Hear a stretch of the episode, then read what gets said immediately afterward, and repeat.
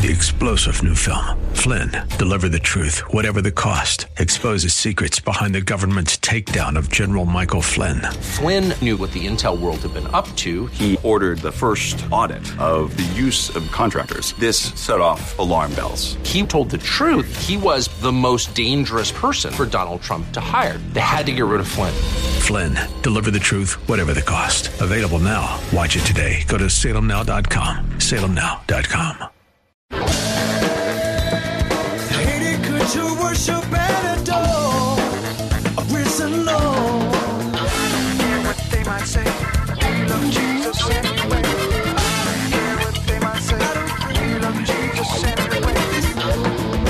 When it comes to a view of end times, there are a lot of churches who believe a lot of different things pre mill, post mill, amill, pre trib, post trib.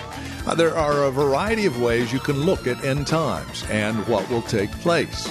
Well, today, as we go back to our series Arise, Move, and Go here on Way of Grace, Pastor Jesse Gistand will take us to Hebrews 11, the great hall of faith, as we focus in on verses 1 through 6.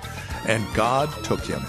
We invite you to join us as we look at the definition of faith that emerges out of our subject here in 11 of out of our subject here in Hebrews chapter 11. Here's Pastor Jesse with today's broadcast.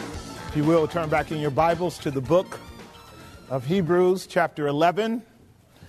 I'm going to encourage you to pay careful attention to our message today. And I think I'll start off this way Your hope is not in the rapture, your hope is not in the rapture. Your hope is in the resurrection of Jesus Christ. Now, I want you to get that. You can clap. I'm hoping that you're not just a bunch of dolphins or seals, because I want you to hear what I'm saying today.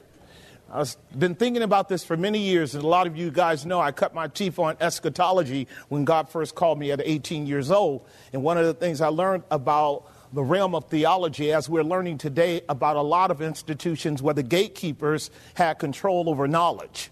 And they can determine what you should believe and what would be the prominent positions and the prominent views held in every system. We know this now in technology, we know it in the medical industry. There's a lot of industries where we are coming to recognize that men and women have been lied to. Am I making some sense?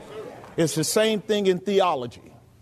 It's the same thing in theology. Good men who have gone through the seminaries have recognized that corrupt seed had been sown into the seminaries as well. The seminaries in our churches have been brought into captivity the same way our businesses, our education, our medical institutions, our government, they have been brought into captivity as well. And the goal of the enemy is to always get you to shift your hope into something that does not correspond to the glory of God. And I'm here to remind you again today that every believer from the beginning of time to this very moment has had only one hope, and that is the resurrection of Jesus Christ. That is what Peter taught us in 1 Peter chapter 1 verse 4. Blessed be the God and Father of our Lord Jesus Christ who has made us alive again by the resurrection of Jesus Christ. That is the blessed hope. That is the blessed hope. No resurrection, no eternal life. No resurrection, no overcoming death. No resurrection, no triumph, no transcendence, no exaltation. I lay that down because we got a lot of studying to do today, so I hope you don't have the heebie jeebies when you have to think because we're reading a portion of scripture in Hebrews chapter 11 that is reproving the folks who should have known better about all of the promises of God that were given to them in the Old Testament. The book of Hebrews is for the first century Hebrew people. And the writer to the Hebrews has been warning them over and over again that salvation is not by works, but by the grace of God. And that no matter what kind of expression you yield in terms of your alleged allegiance to God, without faith, it's impossible to please Him. Now, what the Hebrew writer is about to remind you and I of is that as often as we qu- quote Hebrews 11:6, and we quote it a lot, don't we? Hebrews 11:6 emerges up out of Hebrews 11:5. The foundation for that, what we would call uh, sort of compendium of faith, is the life of Enoch, where God had used Enoch as a very special emblem in a very horrible culture. And you and I have to learn from Enoch what it means to live by faith. Now, listen to it again. You've heard it many, many times in Hebrews chapter 11, verse 6. But without faith, it is impossible to please him. For the one that comes to God must believe that he is, and that he is a rewarder of them that diligently seek him. And if I could speak in the behalf of the writer of the Hebrews, he would go on to give an elliptical statement that would go like this For instance, my brother Enoch. And then he would give us verse number uh, verse number five. For by faith Enoch was what? Translated that he should not see death. And he was not found because God had what? Translated him. For before his, what's the word? He had this testimony. Now, this is the foundation for understanding verse 6. Verse 6 is only understood in light of understanding verse 5. Now, verse 5 gives us an example of a very unique man, but not so unique that he does not identify with us or us with him, with the exception of the qualitative nature of his relationship with God. Now, put yourself in the Hebrews' shoes, because many of us are professing Christians. We're just like them and particularly America. We have been for a long time a Christian nation, like the Hebrews were a Hebrew nation. And put your feet in their shoes and think about how many years you've heard the Bible, you've heard preaching, you've been in church, you've been in Bible study, you've been taught this, you've been taught that about God in terms of the biblical God, right? We're just like the Hebrew people. And yet the writer to the Hebrew people is warning them about the failures that occurred from the beginning of time up to this very moment in the book of Hebrews, where God had revealed himself to them in so many ways. And yet they missed the blessing because they did not walk by what? But as it were, by the works of the flesh. This is the dichotomy between Cain and Abel.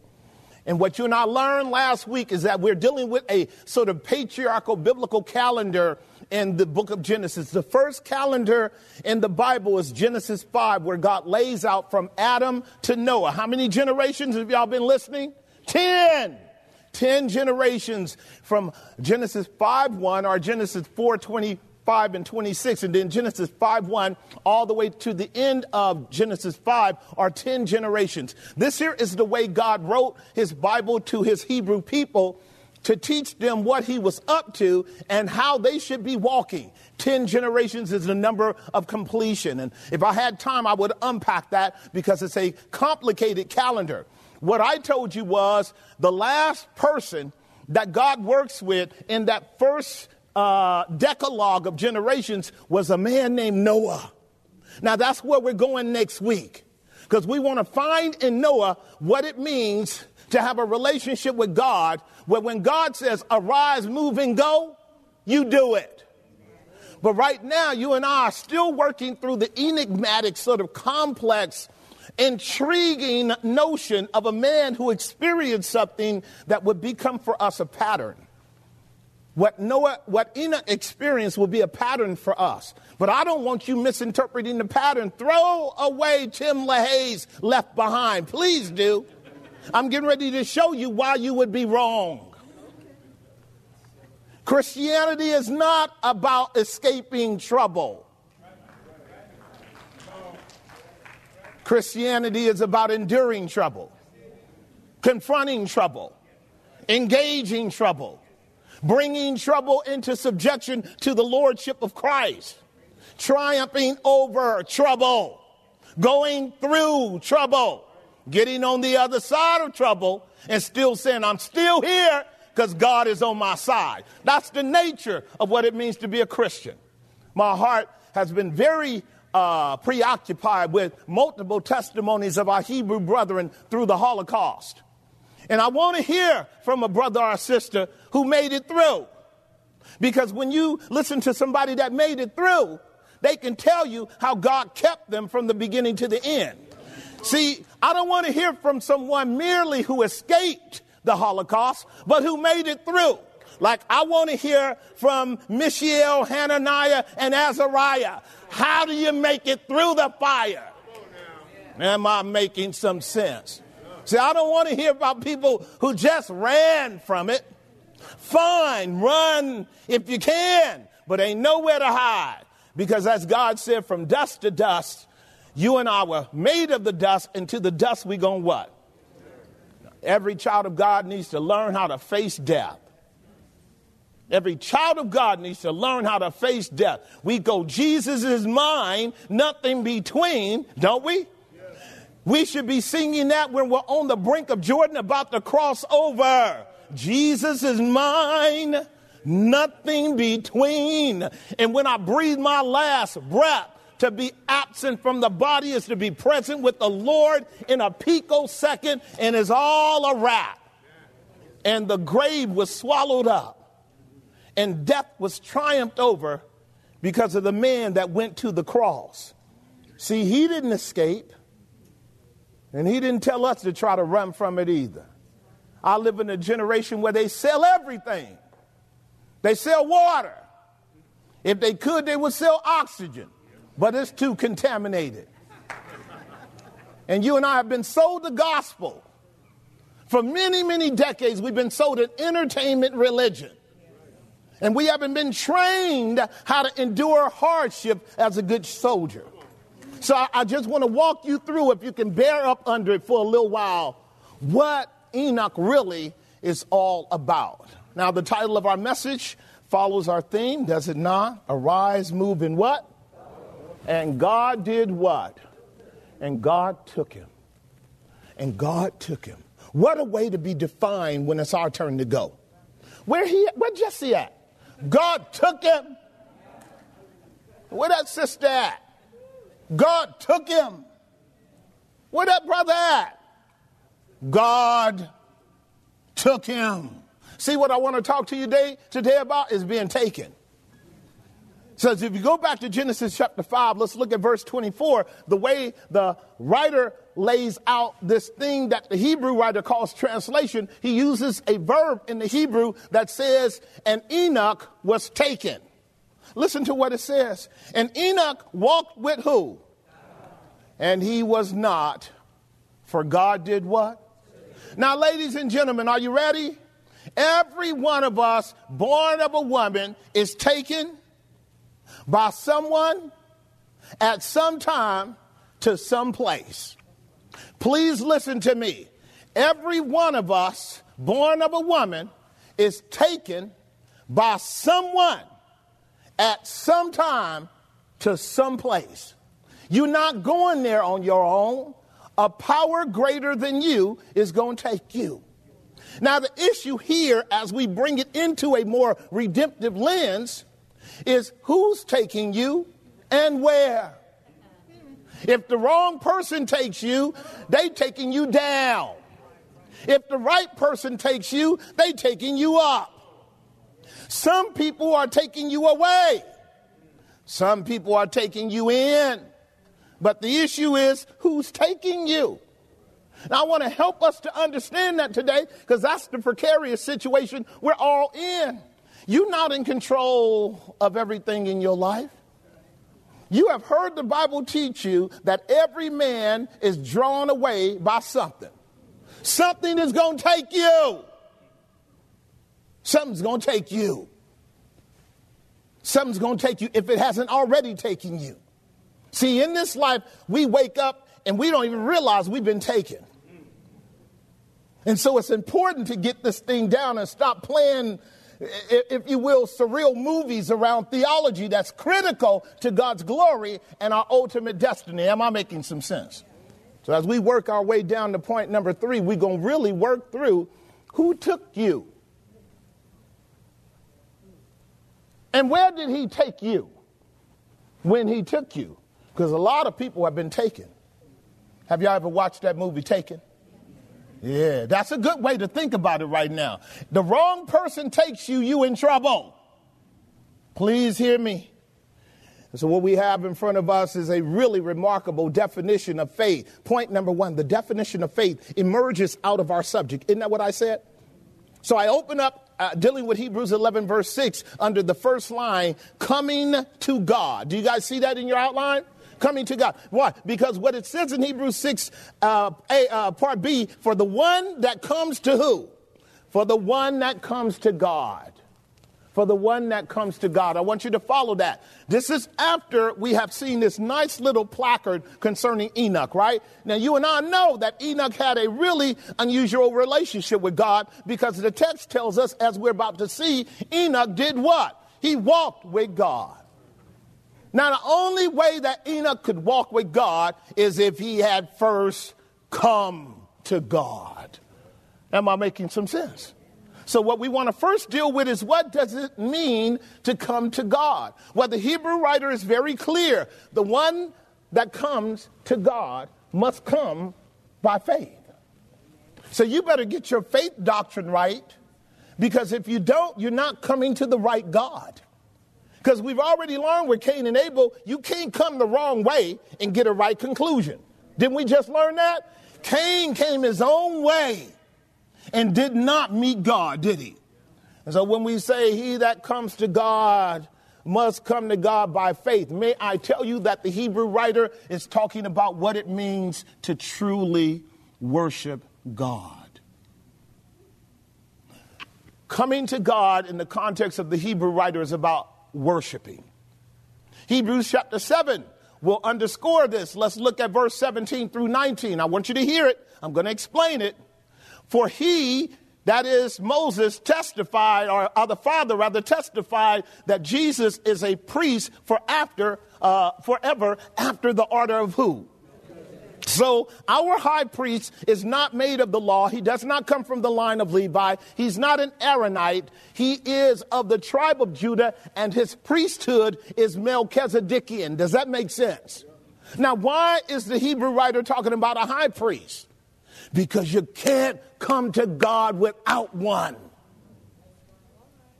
You don't come to God your own way by your own means apart from a mediator. And the Hebrew writer from the beginning is making it clear to his Hebrew people sacrifices and offerings didn't do in the Old Testament, it won't do in the New Testament. You can't come to God through Moses, Aaron, or the Levitical priesthood. You must come through God's one mediator between God and man, and his name is what? Jesus the Christ.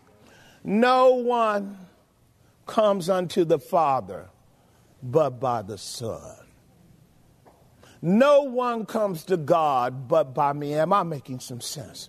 So I want you to understand that as we're talking about coming to God, we're actually talking about worship. Because you can't come to the true God without coming in worship. He won't have you.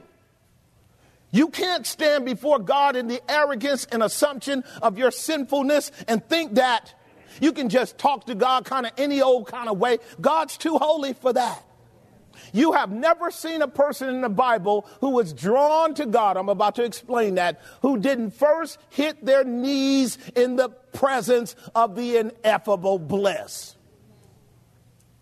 You come to God, you come to God on God's terms. That's what we mean by faith, child of God. Are you listening to me? You don't come to God on your terms, you come to God on God's terms. And whenever God talks to you and me, guess what? He's compelling us to a pathway of faith. Because his thoughts are not our thoughts, his ways are not our ways.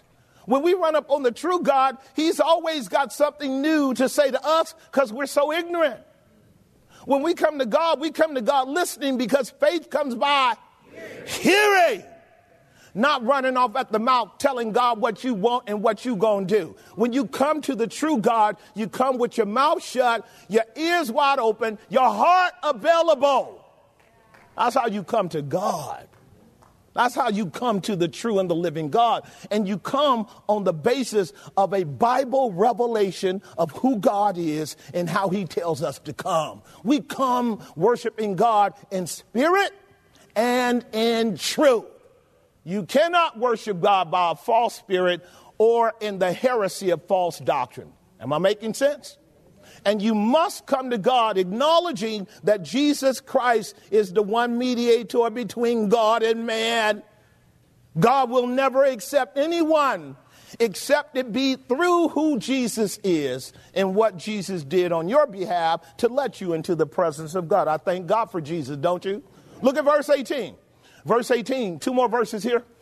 Hebrews 7:18 For there is verily a disannulling of the commandment going before for the weakness and unprofitableness thereof. I told you if you are a vital Christian student, you are a secondary auditor to a conversation that God has had with other people. Raise your hand if you remember that. See there? Listen carefully. When you read your Bible, it is never first about you. God's not talking to you. He's talking to the people in the context at that time, and he's telling you and me to make application. I'm a I'm an ear hustler in on a dialogue between God and the Old Testament people. These things were an example to us. So just imagine yourself being blessed to walk by the classroom and God's the teacher and a bunch of students are, and you lean in. If you ever lean in, God gave you hearing ears. And then you discover if you lean in long enough that you're probably a Hebrew too. Because everyone that comes to God by faith are children of Abraham. Am I making some sense now? And then we get to make the application, but you don't read your Bible as if God's talking directly to you. No, He's talking secondarily to you in His mercy. Think of it like this. While I have you, I'm going to do it. Think of it like this. You know, daddy has a family, and some of his kids are really bad. Is that a good depiction? Now they are all his kids. And every time you turn around, daddy has to sit them down and talk about how misbehaving they are. Now, inevitably, in the group of all daddy's kids, there are some kids that have not gotten in trouble yet. So they have to sit there and listen to daddy reprove big brother and big sister. That's called the Old Testament. And we sit there and we start trembling because we go, Lord, Lord, I, if, if the way he whooped on my big bro, if he get a hold of me, I promise I ain't gonna do it no more. I promise, I promise I ain't gonna do it no more. I promise. And we act like we're not like them. But we're just like them. And it would better for us to get the lesson from they butt whooping than our own butt whooping. Am I making some sense? These things were written for your learning. That you and I, through patience and consolation of the scriptures, might have what? Hope, not in the rapture, but in the resurrection. And so I remember how my kids was. I had a bunch of kids, y'all know that. And whenever one or two of them got in trouble, all of them scattered. Not only one or two of them was really in the wrong. But everybody knew they were culpable to a butt whooping because we're all sinners by nature. Am I making some sense? And then I would talk loud enough so all of them could hear and learn. And a few of them down the line got it because I, I don't even think I ever whooped Trinity. I should have just did it out of GP, but I don't even think I ever whooped Trinity. I had them over my house the other day. These big grown kids. Y'all don't know me. My kids are grown and old. And, and I said, Trent, has I, have I ever whipped you? She said, I don't recall. Go get the belt. I just need to do it out of GP because Trinity, you're a sinner too. but see, wouldn't it be better for us to learn from our big brother not to do that when daddy says don't do it? Well, you have been listening to Way of Grace with Pastor Jesse Gistand from Grace Bible Church here in Hayward. If you have questions or comments about the program, maybe you would like to learn more about us here at Grace Bible Church in Hayward, Reach out to us by simply calling 510 886 9782, or you can visit our website, grace-bible.com. That's grace-bible.com. Sunday services here at the church are 1030 in the morning. Friday evening is our Friday evening Bible study at 6:30 and man we've got friends of the ministry from all over the Bay Area who join us for this Friday night Bible study. It is an amazing time of God's word and sweet fellowship in Christ. 6:30 in the evening Tuesdays our prayer time and a short Bible study as well. These meetings again the directions and information of which you can find at our website grace-bible.com or by calling 510 886 9782. This program continues to air here on this radio station and on the World Wide Web because you partner with us financially and prayerfully. Thank you for your support. No gift is too small, no gift is too large, and you can either give on a monthly basis or it's a one time gift. It is all tax deductible. And again, the biggest part of your partnership with us is that we get to continue ministering the gospel of grace here in the Bay Area and all over the world. Consider that as you contact us and join us again next time for another broadcast of Way of Grace with Pastor Jesse